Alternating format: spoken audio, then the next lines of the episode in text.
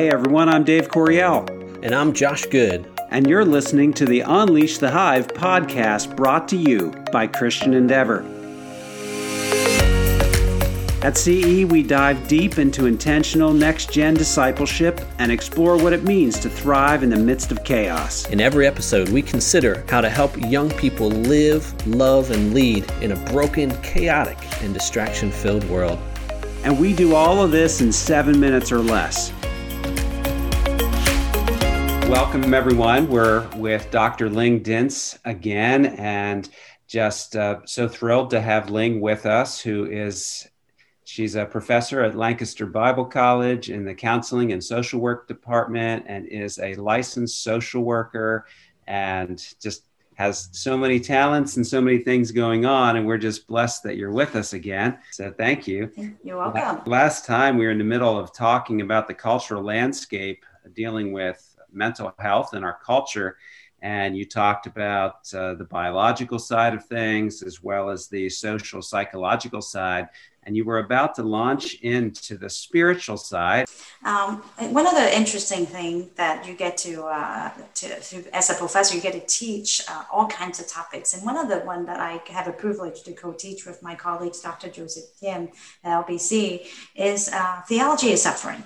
And I've learned so much about theology suffering in the last couple of years, and it's been so helpful in, uh, in, in facing hardships. And what we have discovered is that young people, even Christian young people that are raised in the church, oftentimes has a uh, misunderstanding or mis, uh, mis, misconceptions about suffering. And their, their definition of suffering came from the world and the society, and is to avoid at all costs anything you can do to be distracted from it and, and minimize the pain, which is an, it's not like, you know, God wants us to, to suffer and, and, and just uh, to take it. But there is a purpose for our suffering, and oftentimes our churches have failed to teach that a correct theology of suffering. And instead, we perpetuate the presuppositions or misconceptions and mis- uh, uh, assumptions we have about suffering. And oftentimes, you'll hear people ask questions why, why do good Christians uh, suffer? And is God punishing me? Or, or maybe someone respond while you're suffering instead being confident and encouraging the you know insult to injury saying you must not be praying enough mm, or right. you're you're sinning so much and you must have hidden sin or something like that. So uh, oftentimes we just misunderstood because we have this concept of kind of like a vending machine. If i pray and put a dollar in i should get a1 whatever chips that you want. But that's not how faith works. Um, and and god has a bigger plan that often we uh, don't we forgot to see it in the big meta narrative you know from the creation and then the next movement is fall and then it's um, uh, and the redemptions that, that god eventually you know will redeem all of us. But then uh, oftentimes we stay at this um, fall part and get really disappointed when suffering is, uh, is happening and we forgot to look forward in the whole broad meta narrative so a correct theology of suffering is really important in how we handle pain and suffering in our lives. And when we don't teach that well in our church, um, sometimes, you know, I wonder why we don't allow room for people to lay man and be in sit with them in that pain. And the songs and the worship songs we have are all wonderful, but after a while, it all feels like we're doing this love songs to God, but yet there's no room for us to also uh, come before God with all our pain and lay, lay bare before Him and be vulnerable. Uh, so yeah, so that is one of the spiritual factor I think that contribute to people having having mental health uh, concerns and adding to their suffering is that we don't allow room for them to process those questions and and we have this misconception that uh, good Christians shouldn't suffer. So when I'm suffering, doesn't mean I'm a bad Christian.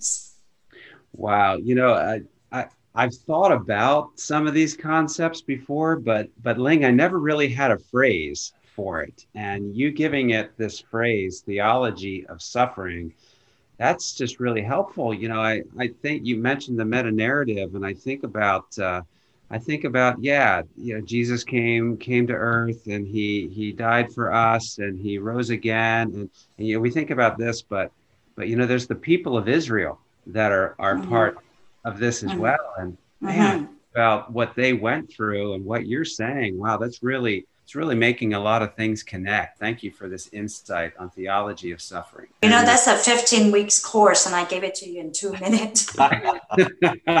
some of our some of our students are really surprised they didn't have the right one. They thought they grew up with the church telling them all the right thing, and then when hard thing hit, we taught this class right at the time when one of our students died of a car accident coming wow. back from Christmas break, and it was just the right time to examine that. And one of them, one of the person signed up for the course before knowing that that was her best friend that died, and she was in the course and had to really understand well why would a good god took my friend away who is also a christian that shook them to the core and they realized they never had the right theology of suffering